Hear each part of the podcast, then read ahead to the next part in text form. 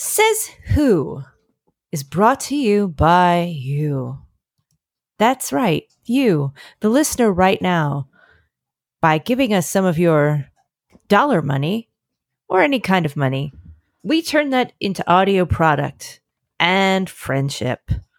You can contribute at patreon.com slash says who.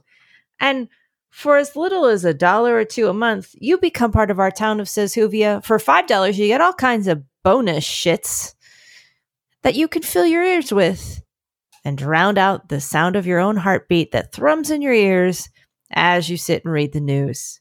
We love you. Join Says Whovia. Kiss, kiss. Man, that was Mhm. classy. It was classy. That was a real classy ad. That's what I, th- I'm telling you, I'm good at this.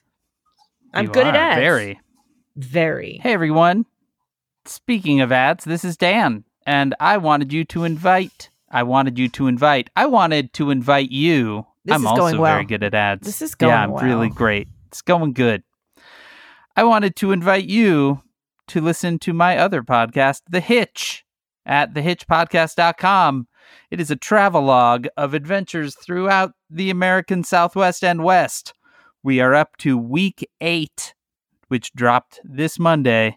You can catch up, you can listen, you can follow along, you can travel with us at thehitchpodcast.com. Hi there. It's Maureen Johnson, your friend, the author. Hey, look, I've told you about the vanishing. I've told you about Truly Devious and the Vanishing Stair. The third book in the trilogy is coming. The conclusion of everything, all of the answers, everything, every last stinking thing gets wrapped up in this book. It's called The Hand on the Wall. And I will have pre order information really soon. There will be a, a pre order campaign where you can get a signed book and a gift, support some uh, local bookstores that's we're setting that up now info coming soon i and in the meantime if you want to get a truly devious or hide one or throw one out your car window surprise a friend surprise a neighbor definitely surprise a stranger just slap it into your window at random times at, at people passing by and point at it go look at this book whatever you want to do it's it's all very helpful and i love you kiss kiss it's my new sign off what's that's a that's it's my new sign off it's my new sign off Once People- felt good. Two times felt a little. It feels like you're reaching. kiss kiss Oh boy. hmm? Uh, what are we gonna do for the intro?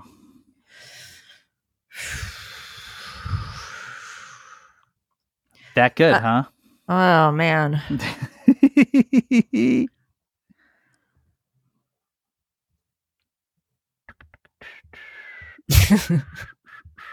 I think this is the intro.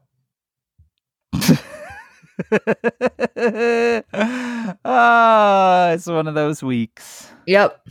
Sure as shit is.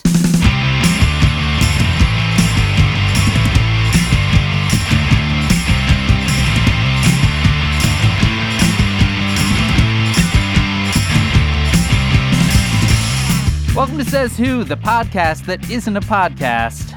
It's a podcast. I'm Maureen Johnson. And I am Dan Sinker. Maureen, I wrote you yesterday to say, hey, uh, what if we do 10 a.m.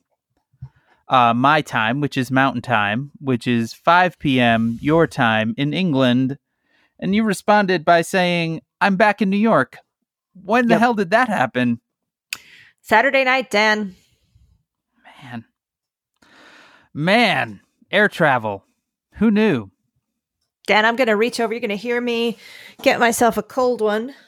When I say a cold one, it's a water. It's a water, Dan. It's early. Hold on. it's early, I'm, record- Maureen. I'm recording from the. Hold on, I got to stretch. Hold on. I'm not. I'm going to try not to knock the computer over. Oh God, I got it. I did it. I'm in the kitchen, Dan. Oh shit. Ooh, Dan, Dan, Dan. Now what? Dan, I've been going to physical therapy because I have a, a nerve adhesion in my left arm. So I can't really lift it. And I constantly do stuff that makes it act up. And then I just start swearing out loud like that. Oof. Yeah, it's just a Just- thing. Just reaching for a soda triggers it. It's not a soda, is- Dan. It's a it's water. Oh, it was in a can. Well, yeah, I have to. Unfortunately, I did reach for a canned water because the fridge is too far. See, I'm in the kitchen with the puppy, Dan. Oh boy. Ah, I've got go it worked well. out. No, I've got it worked out this time, Dan. I'm sitting up at a high table and she's down on her. She's got her mat. She's got a new stinky stick. She's doing great. All right, that should be a good five minutes. Dan. Let me ask you a question. Oh, You're back no. from England. Yeah, You're in the kitchen with your puppy. sure am. Are you also in the kitchen with your ringworm? Thanks for asking, Dan. Um, my ringworm is doing a lot better. Uh, everybody uh, was very supportive and excited about my ringworm, and I'm glad to provide ringworm update. Um, uh, what I also didn't tell you is that I developed ringworm in a town called Ringwood. So you know what? Oh, On brand. are you now the mayor of Ringwood? Is that how I it would works? like. I'd like to be the spokesperson. if you wake for- up with a circular ringworm. mark on your arm, then you I had two of them. Two of them. Whoa, there you go. you are the yeah. mayor of Ringwood. You know, Dan, I went to the Boots Chemist in uh, in England, which is the big like CVS pharmacy, Yeah. and um, you go in and you ask for the thing behind the counter, and then they ask you a lot of questions because they won't just sell it to you; they want to know that they're selling you the right thing, that you know that that it's the proper product. And so the first day, I thought I had a bug bite, and I said, uh, "Can I have Benadryl?" And they said, "Nope." And I said, "No," and they said, "No," because apparently that I've taken Benadryl for bug bites before, but they said it was the wrong thing. So they said no. But I went in the second day and the woman behind the counter was training and she's like, Hi, I'm going to have to ask you a shit ton of questions because I'm in training. and I was like, Awesome. And I was like, Well, guess what? I have ringworm. And she's like, Ringworm, you say? She's like, That's great. I'll get the pharmacist. And they all had a wonderful conversation about how cool it was that I had ringworm. And they went and got a tube of ringworm be gone and they brought it over to me. And in the end, as I'm nervously paying for it, because much wonderful fanfare and happiness was made of my ringworm, I leaned over and said, I got it from a horse, which turns out is weird. Um, like it doesn't make it seem better. I didn't know what I thought it would seem like. It'd be cooler if I caught it from a horse, but it just seems if you lean over and say you got an infection from a horse as you're paying for something, it just makes you seem real creepy. Um, and she just smiled nervously, and I was like, "I'll just take my weird ringworm cream and be gone." So I left. But I got a lot of se- uh, support from the Says Who online community, including one person that said, "As a farm girl, I got really nervous because I knew where it was going." So Well, Maureen, you know what I did on Sunday? I hung out with a horse. Ah, how you I feeling, think- Itchy? I don't think I have ringworm though. I've been checking. Mm. I've been checking every day. It's only been a couple days. How long does it take to show up? Between one to day to six years. Oh, that's a long Check that's every a day. long window. Okay. Mm. I'll I'll just stay vigilant.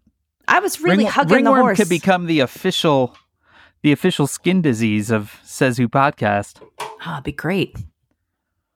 Be wonderful. Be a good sponsor. This episode of Says Who is brought to you by Ringworm. Ringworm. It's kind of itchy and it looks weird. You sort of look like you have an alien infection or you've been burned by a weird kind of circular prod. Ringworm. It's kind of gross, but also a horse. Ringworm. It's not a worm. Yeah, it's not a worm. No. I felt a lot better once I found out it wasn't a worm, to be honest with you. Sure. Yeah. It's just like a fungus, right? If I remember Yeah. right. Yeah. Yeah, it's just something you could pick up. It's From not a worm. horse. It's a fungus. Ringworm. I got it from a horse. That could be the extra tagline. but you have to whisper it. Lean in and whisper it. I got it from a horse. Yeah. This was not a wild horse. This was a this was a farm horse who needed a bath. So he the horse got a bath. We got to hang out while the horse got hosed down. Ah. I was was hugging the horse. I was doing everything. Yeah, I I wasn't, wasn't doing of everything. I was just hugging the horse. It don't ever say you're doing everything with a horse. Nothing I'm saying is coming out right. It's all right. Everyone understands. Do they? It's Been a long week. Mm. Yes, Dan, I flew back on Saturday and I, because I'd had so much success with the internet on the way out, I got back on the internet on the way back and I logged in just as there was a mass shooting. Mm, yeah, that was that was not the time to be on the internet. No. And we got home, we went to bed, and because we were not English time, we woke up at 4:30 in the morning and Oscar took the pup out, and I just kind of groggily picked up my phone and stared at it for a second. And he came back in. And I was like, "There's been a shooting," and he said, "I know." I said, "No, another one." So each time I picked up my gotten online that that day, I just sort of would. Every time I came in, there had just been a shooting. And that's when you realized you were no longer in England. I mean, England is um things are well, Dan, as I said in the last episode, it was one of the hottest day, if not the hottest day on record. Um Yeah. They are now careening seemingly towards no deal Brexit.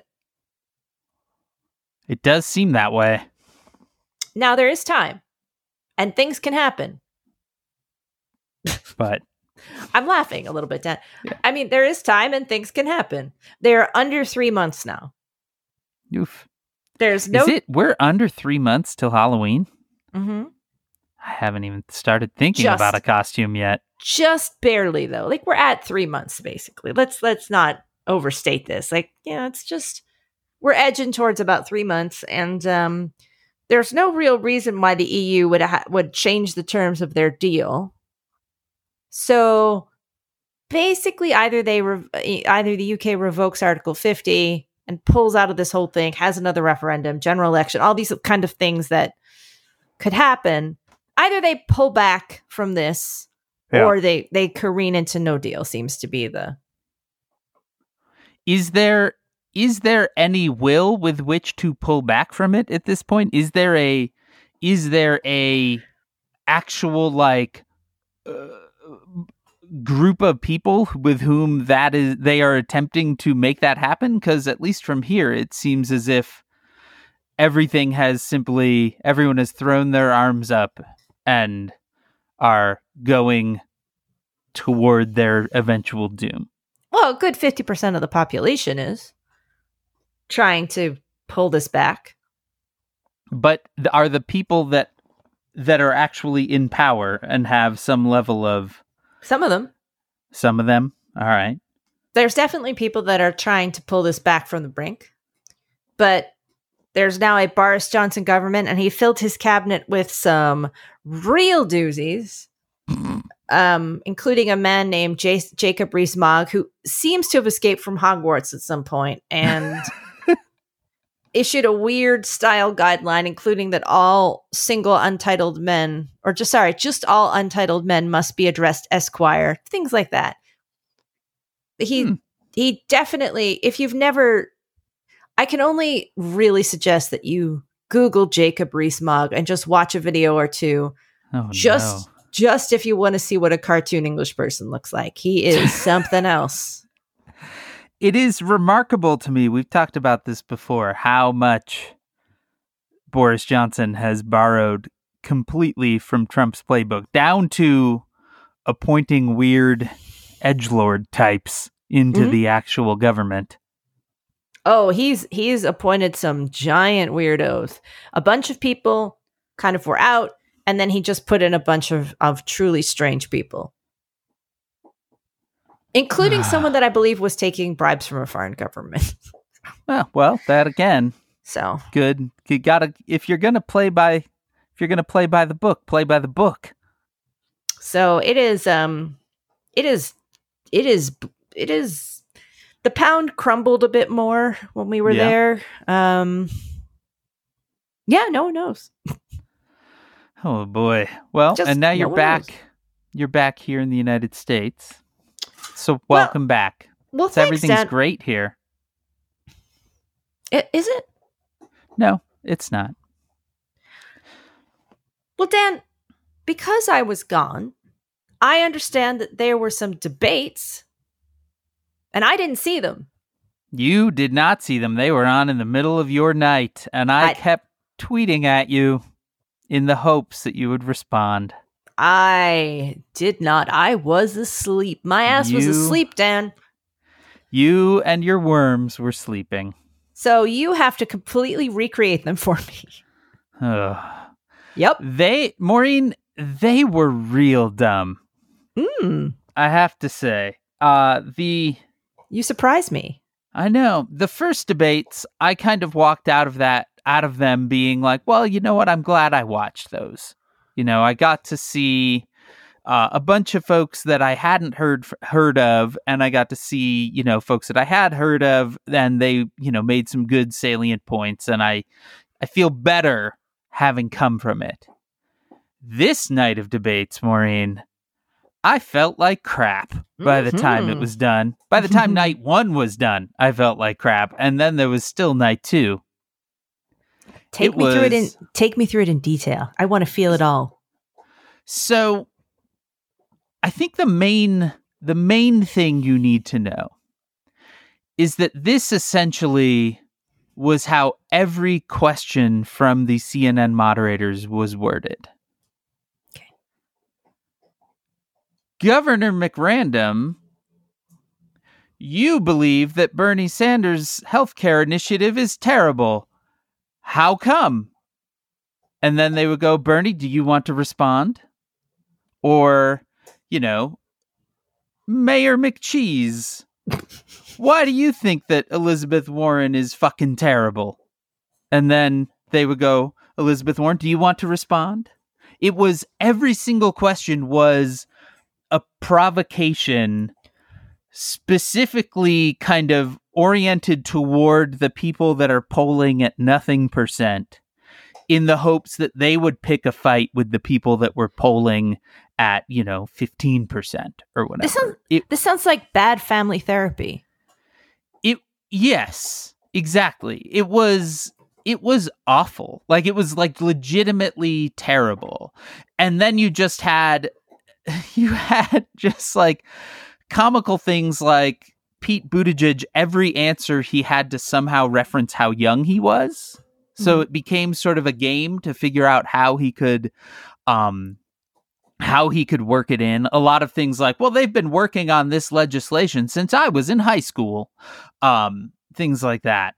Um, yeah, Was it- everyone had Was it like a word problem to figure out what year he was born?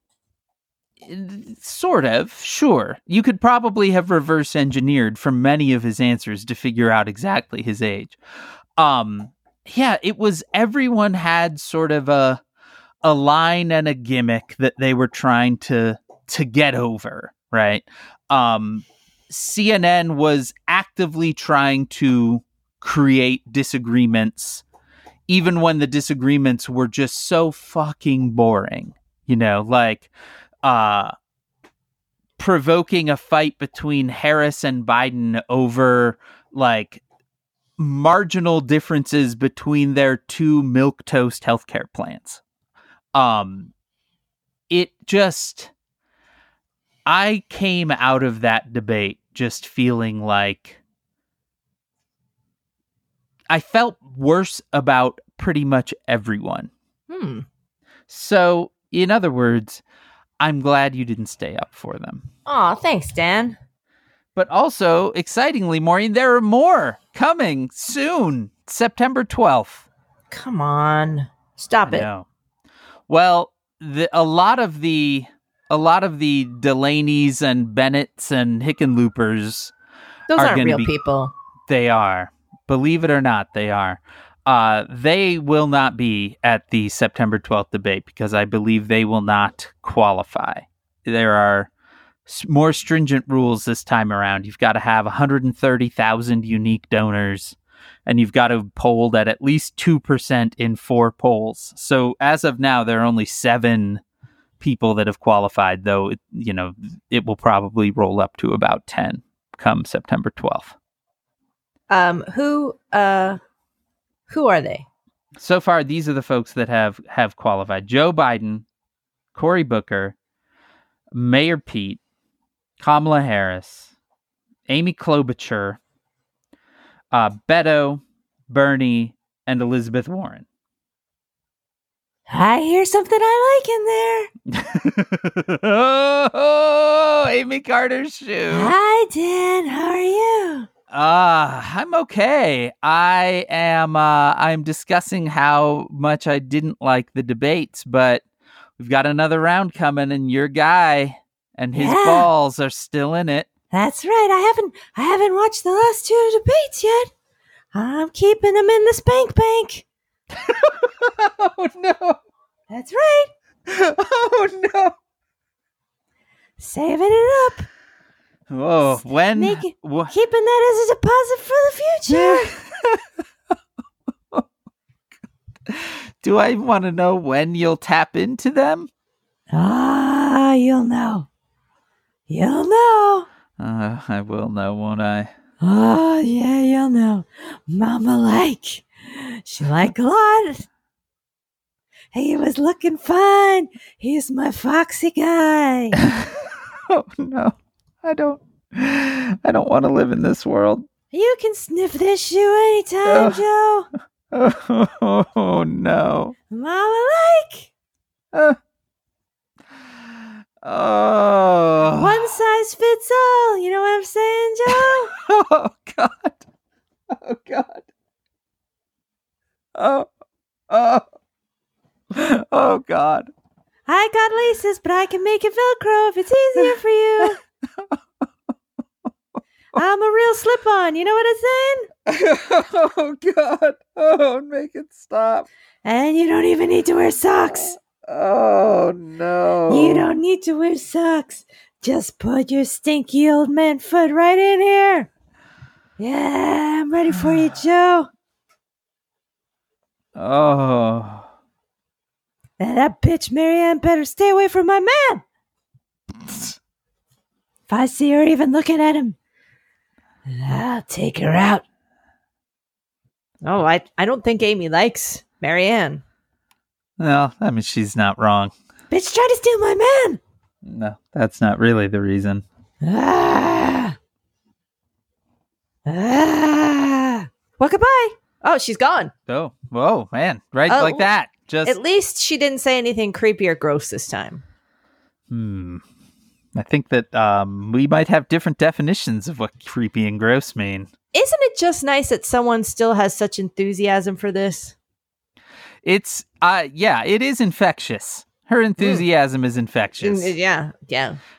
Uh, A lot Probably of other a- things are things about her. Yeah, yeah. it's a lot of infectious parts of her. Never had It's ringworm also- though. Well, had I mean, ringworm. probably other funguses. Mm, mm, well, Well, she's a shoe. being a shoe and all. She's a shoe, right? Same Yeah. treatment, actually. Same treatment. oh, yeah? Mhm, Athlete's foot and ringworm? Mm-hmm. Same fungus? Well, same treatment at least.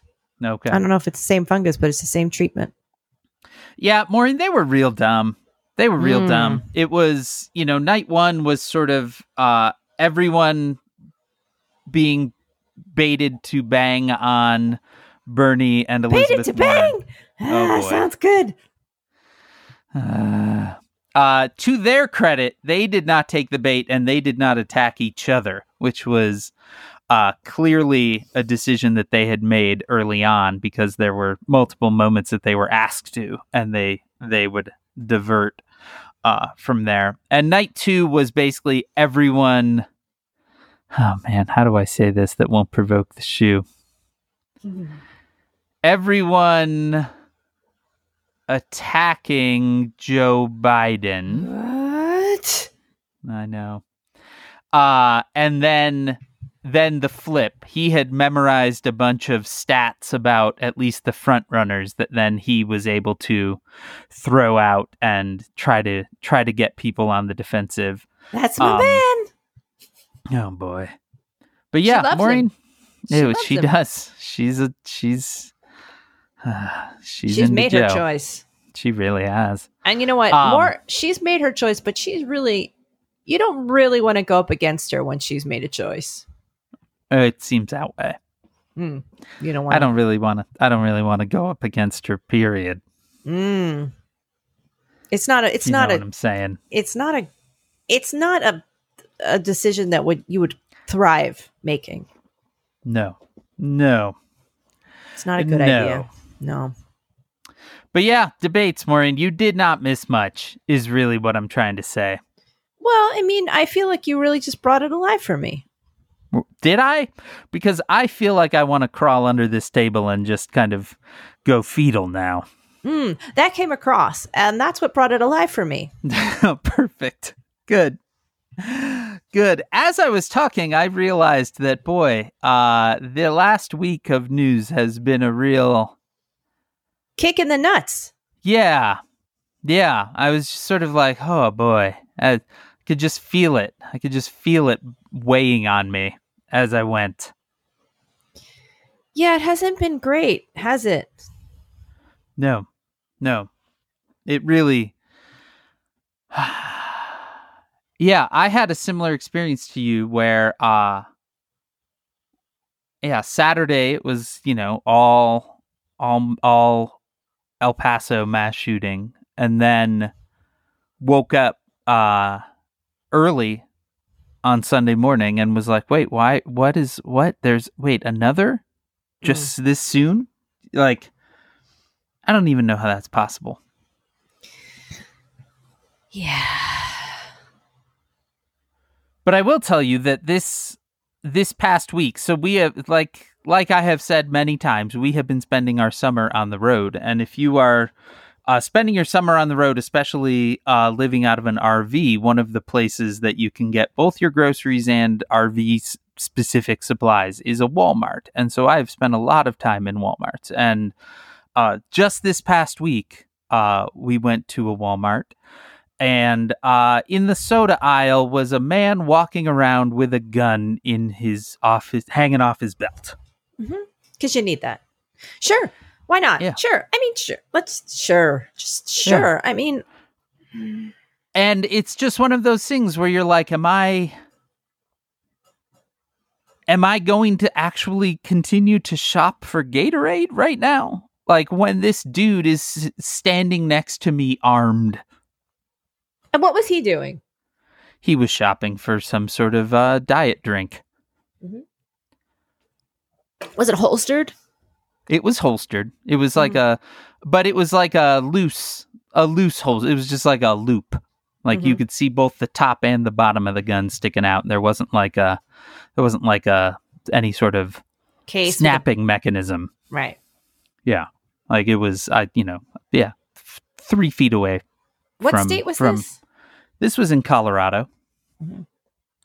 Yeah, where open carry is legal and where Walmart allows for open carry, which is also true in Texas, you know, where I would guess there were a bunch of folk like that in in an El Paso Walmart uh, at at the moment that that this hit because the whole fucking idea that having armed people there will stop anything is not accurate.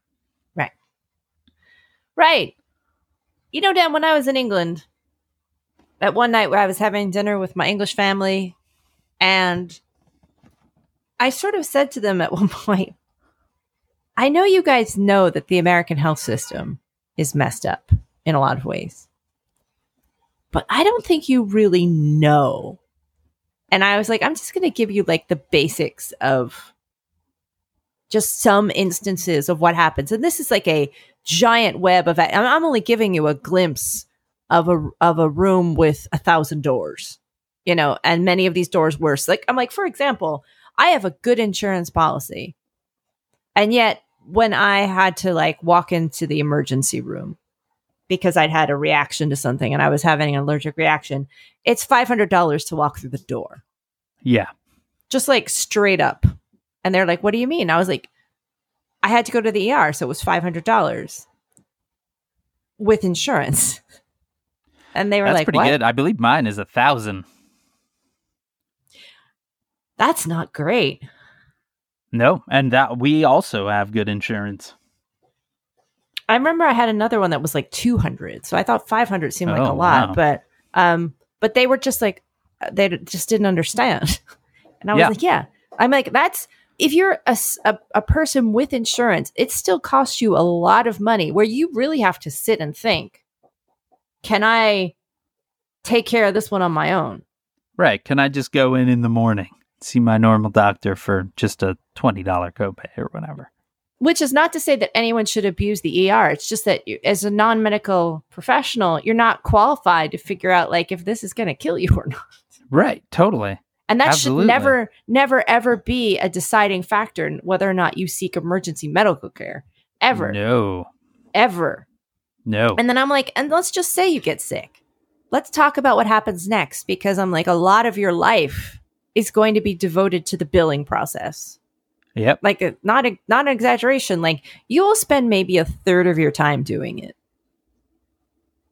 sometimes. Just being Yeah. on the phone, getting referrals, finding out why you were building correctly, checking it, double tracking the referral, making sure that it's covered. Like, and then the, the paperwork comes and it makes no sense and you have to check it and there's something wrong and you have to call 15 people and they don't have the system and the computer isn't working that day and nobody knows why you were billed and it won't happen again. But then it immediately happens again. And then you get a notice saying that there's the sheriffs are going to come to your door. Like i that's all i went through all that. And Yeah. you, you've certainly had someone in your family with cancer which i am sure that means that you just spend have an entire room de- dedicated to paperwork. Yeah, we have a like a like a, a pile of of bills and paperwork that is the height of a of an oldie time phone book. Yep.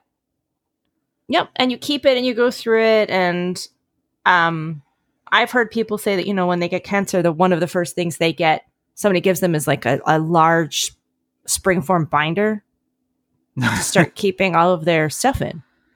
yeah, like we never went that route, but we have, you know, a big manila envelope that has everything piled up and certainly having a having a like a trapper keeper style binder with dividers and things like that probably actually would have been the better the better route at jump, but you know, once you have not made that decision, you are quickly inundated into a pile that you then just are you are swimming in for the rest of it. Like, for example, it used to be a thing that once you were in the hospital to have surgery that was pre approved, sometimes they would send you a bill for your anesthesia because it was not in network. Right. And you would say, How could I possibly have not in network anesthesia in an in network hospital where I was getting in network surgery? Which is apparently a loophole the law was only is only closing up now. Yeah. Yeah, I mean that can still be true. There, you know, ProPublica has done an incredible amount of work looking into uh, billings and things like that, where you can go into, uh, especially in ERs, where uh, you know it is an emergency, and the doctors that are there are the doctors that are going to work on you, and you can occasionally have a doctor. The doctor on call that night doesn't actually accept your insurance, even though Right. the hospital does, even though everyone else does, and suddenly you are you know stuck with a with a fifteen thousand dollar bill, which Right. you you- like. There's no shopping around for that. There is no, fucking being like, well, let me just double check. Okay, everyone in the operating room right now, what insurance do you cha- take? Or a decision that you can't make because you've literally been rendered unconscious Yeah, by anesthesia. yeah, yeah, So you know that once I kind of ex- and then I'm like, and then we'll then we'll start getting into the medications and people rationing medicine and people deciding that they will and won't take their medicine because they may or may not be able to afford it. yeah. Now we'll get into that. And I'm like, one of the great things about my career is that I've been lucky enough to be able to afford to get sick. Right. That was the great miracle that I was like, I got sick and I I survived the affording it. Right. That's unbelievable. Yeah. And they're like, "Oh." Like I saw it slowly as I went on for about an hour. D- like the faces fall and go, "Oh, we just thought it was like you had to have insurance." And I was like, "No, it's Yeah. it's that is it's like you've only passed through the gates of Disneyland. You haven't seen the wonders there." Yeah, well, and that was certainly a a large focus of the debates was around healthcare. But the entirety of the argument boiled down to you don't want to take the insurance away from people that love their insurance, do you? That's and the give them a give them a government thing. plan instead. And then you know someone would say oh well i don't want you know if you love your insurance i want you to have your insurance. And it's like okay who fucking first loves off their insurance. who fucking loves their insurance? Second off you might love your insurance. It might be great. Where you work might change their plan next year and you don't have a fucking choice.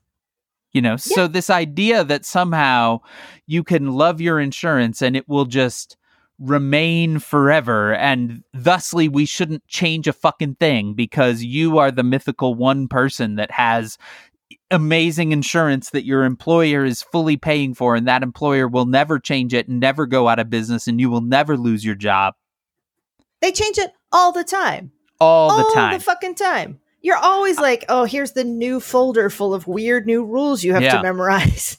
Yeah. You know, I I had for, you know, 5 years or whatever, I had a real good job with real real good insurance, like Silicon Valley level insurance. And the it changed every single year. It was still always good, but the plan fucking changed every year. And every year we had to relearn how to explain it to our doctors of what it was and how why it actually is included and blah blah blah blah blah. And um And also, yeah, it's and that was for the real good insurance. The it, say your company doesn't change it. The plans, the companies that provide the insurance change their shit all the time and be like, we're Yeah. now running Liberty Gold plan or blah blah. Like they rebrand it, they change the rules around, they create new tiers, or your or your your doctor may give up on some insane insurance program and finally say, look, I'm really sorry, I just can't take this insurance anymore yeah. because it takes me takes my office 15 hours of paperwork every single time Right. and i literally cannot sustain this and that- that's what happened with my doctor so then because he couldn't take the one insurance anymore because it was such a nightmare to deal with i then had to change my insurance to continue seeing my doctor Yeah. Yeah. I mean this this past year, um, you know, I left my job a year ago and we have been on the uh Obamacare exchange plan since. And you know, we have a good we have a good plan. We pay a bunch of money for it, but we have a good plan. Uh, but the main reason we have that plan is because the health system that we were in that was dealing with with Janice's cancer accepted one plan. Mhm. So that was the plan we bought.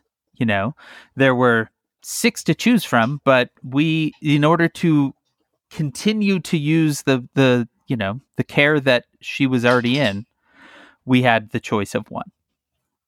imagine you're playing monopoly but every 15 minutes of the game you get handed an entirely new rule book Yeah, like, oh, you can't have that property. We're going to take away this property. You're going to get this lesser property. We're changing all of your hotels to uh, uh, a new token, which is uh, strip mall. Uh, and here's a new rule book with that. None. Oh, this you're, you've just and you you've lost five turns. And I remember one week when I had to switch over plans. I actually recorded how many hours I spent on the phone that week. It was a particularly bad week getting my insurance straightened out and it was Yeah. over 20 yeah, I believe it. because you can end up being on hold for four hours. Yeah, So I'm just saying, Dan. And so we also have this week, uh, I was, my uh, English sister in law, I posted something and she was like, You can buy guns in a grocery store. I was like, Not only can you buy guns in a grocery store like Walmart, they are the number one retailer in America. yeah, yeah, yeah. It's a good time. It's a good time. You know what, Maureen? I just have a theory that maybe we do not value life in this country the way that uh, we pretend to. Hey, Dan, we're coming up on the 50th anniversary of something I know an embarrassing amount about, and that is no, not the moon landing, Dan, the Manson murders. I know a lot about the Manson murders, a lot, a lot. It's a subject of great fascination since I was a kid, The moon landing and the Manson murders were that close together? a couple weeks apart. Oh my god. I always think of them as more of a early Mm-mm. 70s thing. Nope, they, it was uh, August 9th, 1969. Wow. So it was a weird summer. Yeah. and it was a super weird summer um so for those who don't know it and there is this a new movie which i will go see because i'm i'm that person where i'm like i must see everything um i've always i always found it fascinating because when i was a kid i always wanted to know what made a bunch of seemingly normal people that weren't crazy break into some houses and stab some people to death in like a giant bloodbath and that is a question Right. i have pondered my entire adult life i find it fascinating Yeah. uh, and in fact, a cult book is one of the things I'm considering doing next because I, I'm so I've always been so fascinated. yeah. um, yeah. But the the short version of this, if you'll hear Manson, is that there was a man named Charlie Man- Charles Charles Manson, and he uh, got a group of people around him, majority women, in from around 1967 to 1969, and they he really kind of controlled the thoughts. It was a cult, you know, classic cult. You know, you do what I say, exactly what I say. Um, he and all these people were under his sway, and they eventually kind of retreated out to this old movie ranch outside of L.A. And they probably committed a whole bunch of murders. In fact, it's known they committed a, a, a, a number of murders but the ones they're most famous for are the ones on the 9th of the 9th and the 10th of August 1969, which were called, which are often called the Tate LaBianca murders. First night, five people were killed uh, in like a very fancy area of Los Angeles. It was a movie star and her friends, um, an innocent bystander, and then the next night, just an ordinary couple in another area and everybody became fascinated. That's why, even still 50 years later, we're all like Manson, Manson, Manson. And it just occurred to right. me that with Trump and our current gun climate, we create a Manson a week. Yeah. We create a Manson a week. Ultimately, the the famous murders of the Mansons were seven people, even though it was probably more like eleven or so. We may not know. Right. There's might be more. Um, but when when you're like, what could motivate people to become highly radicalized, develop this kind of bananas worldview. I mean, Charles Manson thought the Beatles were talking to him through the White Album and telling right. him that there was a an event starting called Helter Skelter and that he had to help start the revolution and, and come to him and he you know so he read all these messages into the White Album. And you know, people are reading messages into stuff Trump says and QAnon. And yeah, there's a uh, there's a a pedophile ring being run out of a pizza restaurant, and they're coming for us, and they're and they're writing manifestos, and then they're going on killing sprees on a weekly basis that are bigger than anything the Mansons ever did. And we have so many Mansons, we have a fucking army of Mansons, thanks to the NRA, thanks to racism and white supremacy, and thanks to the Trump rhetoric. So, really, a lot of it, the Trump enabled stuff, creates a Manson a week.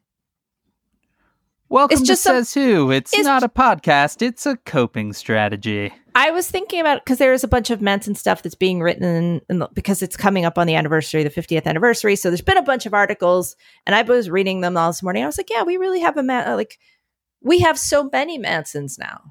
Yeah. And the thing was, they believe they blamed it on being hippies. They believe, they're like, that's what happens if you have hippies. They eventually come down and stab you to death sixty-seven times. No, that's not no, what happened. Yeah.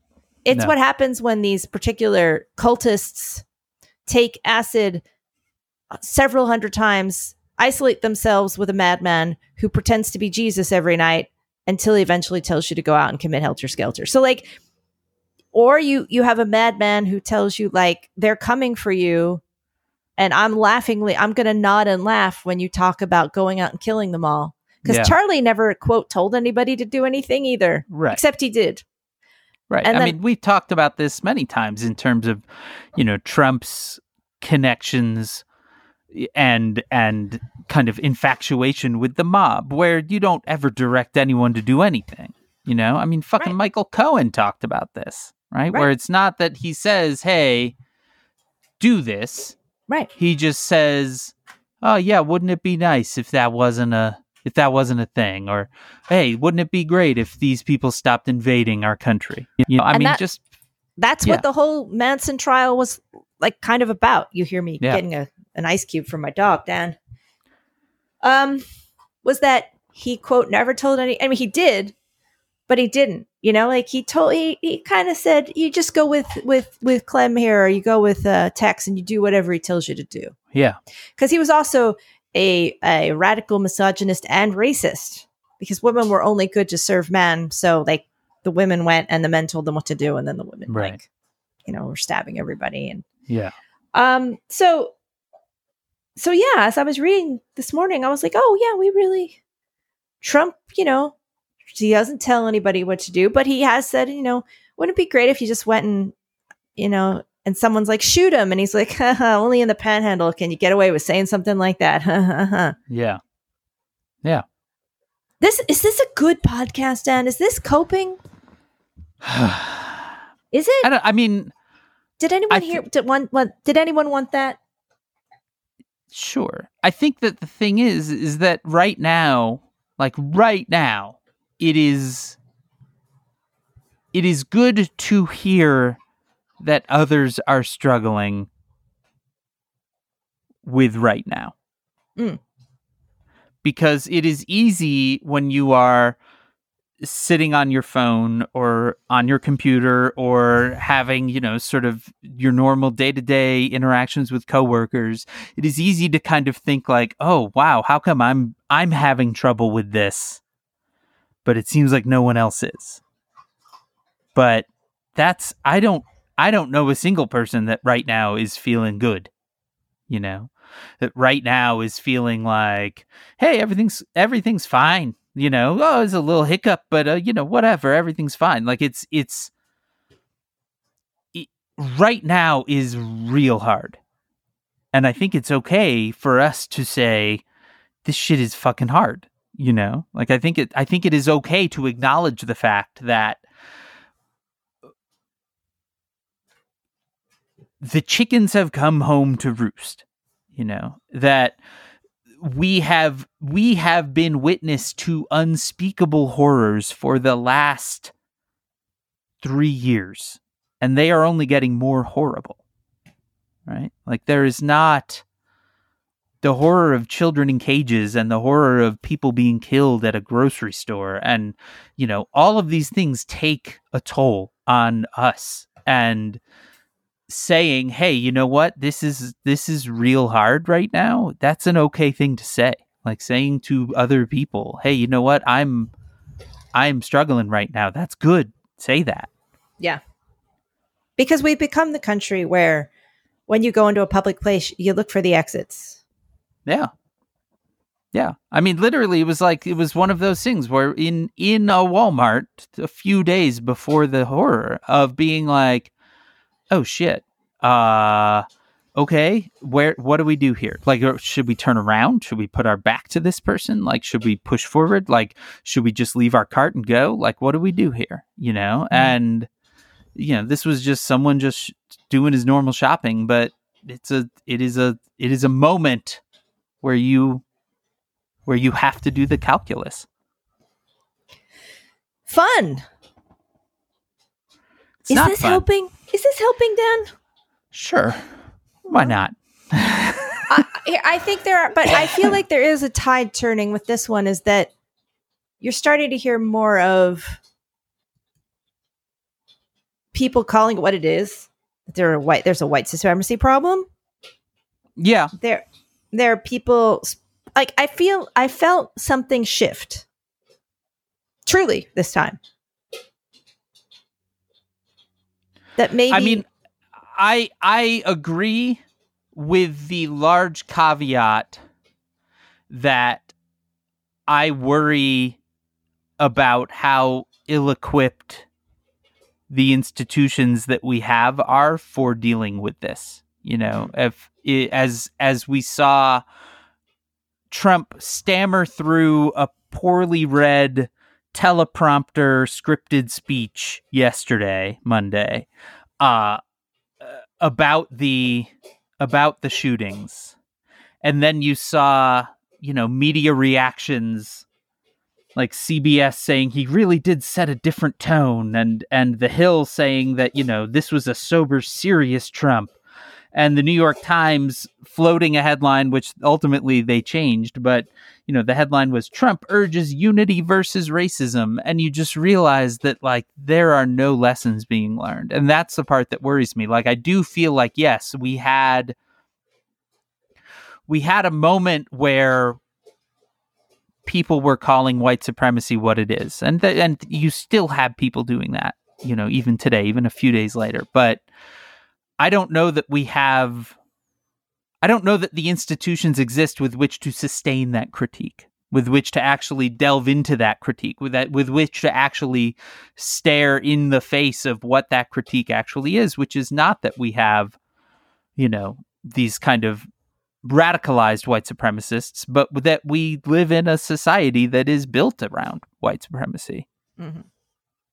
That's that's the harder truth of it you know and i don't i don't know that we're prepared for that. I think we are we are prepared to start to to say you know to ask some questions you know and we are at a point now where there there are some cracks happening even in you know even in uh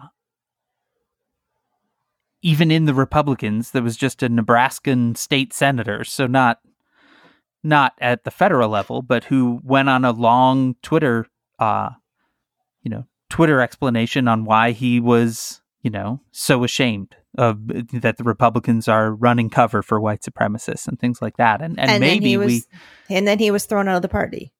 yeah, yeah, you know. Um I don't mean to laugh.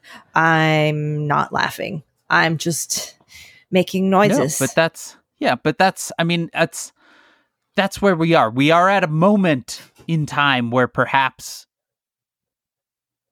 the ball will start rolling down the hill, but as a society, I don't know that we are the moment really is us, Dan. The seeing it. moment Yeah. is us. And I think the hopeful thing is we are now down to real base principles where everything is is, you know, things that a lot of people have known for a long time and have been trying to tell us are now, you know, it's all being exposed and we have we it, we're really at the point where it's time to stop dicking around and make choices. And Yeah.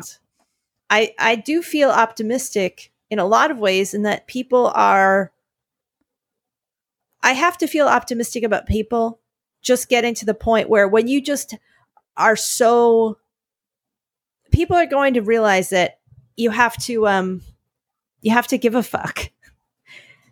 And uh, you do get to the point where I think action becomes a little bit more possible because people are like, "Oh, okay, is this how it is? Then fine, fuck it.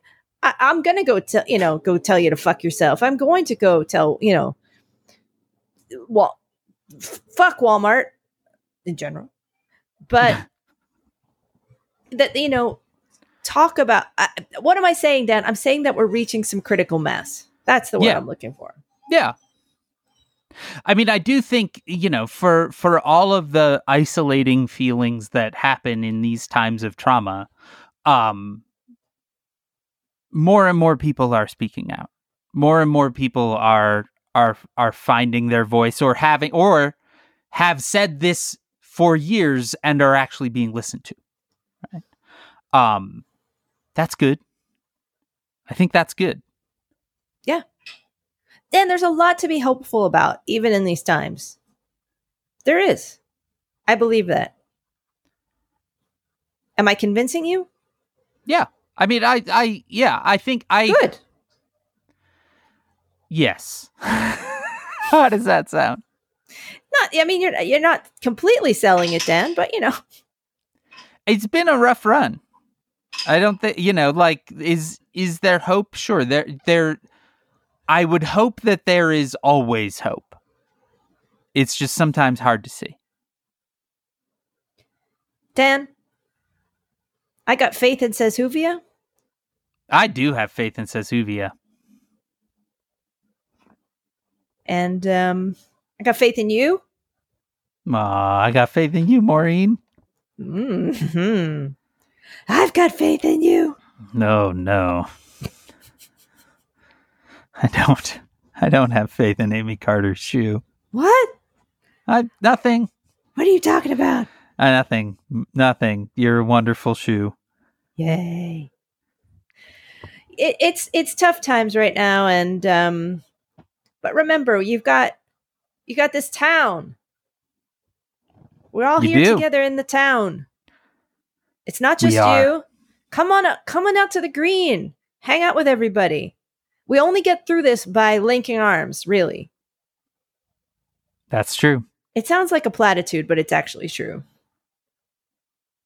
You know what I mean? Yeah. Like ev- everything kind of sounds like bullshit, but it turns out even the bullshitty sounding stuff has is true. Like we are the tr- the answer is each other. Yeah. Um. Am I selling you, Dan? Am I doing it? I mean the the the answer has always been each other. Right? The the answer in in, the short term of the last few years of Trump has always been the only people saving us are us, right? Yeah. And that has always been the long-term answer as well. You know, at any moment of crisis, at any moment of of real despondency, like the thing that saves us is each other. That's true. Do you feel uplifted? Me? Sure. I feel better than when we started. Okay, I well there you go. I was I, I felt real low today. I was like, I don't know how I'm recording this episode. I'm feeling I'm feeling low. Um, but yeah, I'm feeling I'm feeling better. I'm we feeling got better, this, Maureen. guys. We're gonna We got. we do. I mean, We fuck do. Trump. Fuck the guns. Yep. Let's break it down, you guys. Everybody, grab something. Let's go. Let's go. Here we go. Is this a good podcast, Dan? Yeah, it's a great podcast. Oh, That's why. Maureen, we have done 99 episodes of it. Oh, puppies come over to say yes. Good job. She's saying good job. I got quite Says who? quite a reception when I got back, Dan. From the dog, I bet. There was so much kissing. I bet. Oh, I bet. You have never seen such kissing. She's a professional, Dan. and if when she sees you guys and sit on the green and says Silvio, she will kiss you all a thousand times. She is a kisser. And yesterday, last night, I saw her chase a butterfly for like five minutes. oh, my goodness gracious. I telling you, it's not all terrible. It is not. Part of why it's not all terrible is because Says Who is made possible by you through your support of our Patreon at patreon.com slash says who. You're wonderful. You are wonderful. We love you. Oh. Also wonderful, Ted Leo, who provided our theme music, and Darth, who designed our logo. Oh, Darth is so great. We love you, Darth. We love you, Darth. You can contact us at Says Who Podcast on Twitter. You can email at hey, that is H E Y, at Hey! says who podcast. dot- Oh, Oh, oh. boy. Hello. Oh, boy. Hello. Oh, That's, oh, um, I'm getting a hug. Oh, I'm just getting a hug. From oh, the shoe? from the puppy. Oh. Oh, she's wrapped her arms around. Oh, Dan, you can't hear me because I was a puppy. Oh, you guys are all we're all getting a hug. Join the discussion on Facebook at slash groups slash girl? says Whovians. Our Facebook group is moderated by Janice Dillard. Oh. Dillard. Who's the cutest puppy? Oh, he's a kissy kissy. Hey, Maureen, I Oh. believe you have an upcoming appearance. Kiss, kiss. Kiss, kiss. I'm kissing, Dan. No, I can't. Whoa. Come on. Uh, I'm not kissing Dan. I'm kissing. Come. Oh, That's hold a- on. Uh oh. That was that was more of an appearance than I was expecting. Well, I'm just saying, kiss, kiss. Um, this weekend, I'm surprised going to be at LeakyCon in Dallas, Texas. I they extended the invitation, and because I'm connected to them, I could agree at the last minute and say, "Yeah, I'll come." So I will be doing events for three days in Dallas. Coming out to LeakyCon at LeakyCon dot. I guess it's com. It might be org, but it's probably com. And I've put all, all my appearance details on my website, maureenjohnsonbooks.com. Under appearances, you'll see all the panels and stuff I'll be on. Come out, come out and see us. It's a super fun event. It's really fun. You have no idea. It's so fucking fun. Dallas this weekend. And then I'll be back Show in up. Texas uh, for the Texas Book Festival in October. So I'm doing a lot of Oh. Texas. Yeah. Speaking of October, Maureen, I have a date in October. Save the date, folks. On Tuesday, October 8th, I will be in conversation with the author Annalee Newitz, Ooh. who is uh, uh, going to be touring on a fantastic book that I have already read um, in Chicago at the American Writers Museum. Turn out, it's going to be fun. Ooh, fancy. You're a fancy man, aren't you? Mm-hmm. No, Dan Sinker, I'm a fancy man. I'm very fancy. I'm very fancy. I put on clean clothes today just to record, Maureen. Sometimes, Dan, if you have a puppy, you just have to let the puppy steal your underwear to keep her busy. You know what I'm saying, Dan? No? Sometimes she steals my underwear. Okay. I Thanks, tell that- thing I tell Sesuvia things that, that not everyone knows. This is the this Yeah, is the you know that we're close. Seems, seems like you could have kept that one secret. She's decided she wants out of the kitchen, Dan. I don't know if you can hear her in the background. Yeah, I can. She, she let, let me out of the kitchen. Spread the word, subscribe, and please leave stars and reviews on Apple Podcasts or wherever you listen. Spread it. Whoa. Sorry. And next week, Maureen Johnson, yes. believe it or not, Yes. Next week is going to be our 100th episode. No. Triple digits. And that episode is actually going to come out a little bit a day and a half or so late. Uh, because I will actually be traveling at the beginning of the week. Uh, so join us August 15th, probably in the afternoon, for the release of Says Who episode 100. The puppy just got out. She just broke out of the kitchen, Dan. Uh oh. Well, then we better sign out from my trailer in Lyons, Colorado. I'm Dan Sinker. From the kitchen where the puppy just broke out of, I'm Maureen Johnson. And this has been Says Who. Ta-da! All right, she Ah. really, she did just break out. I bet I have to go get her. go, go.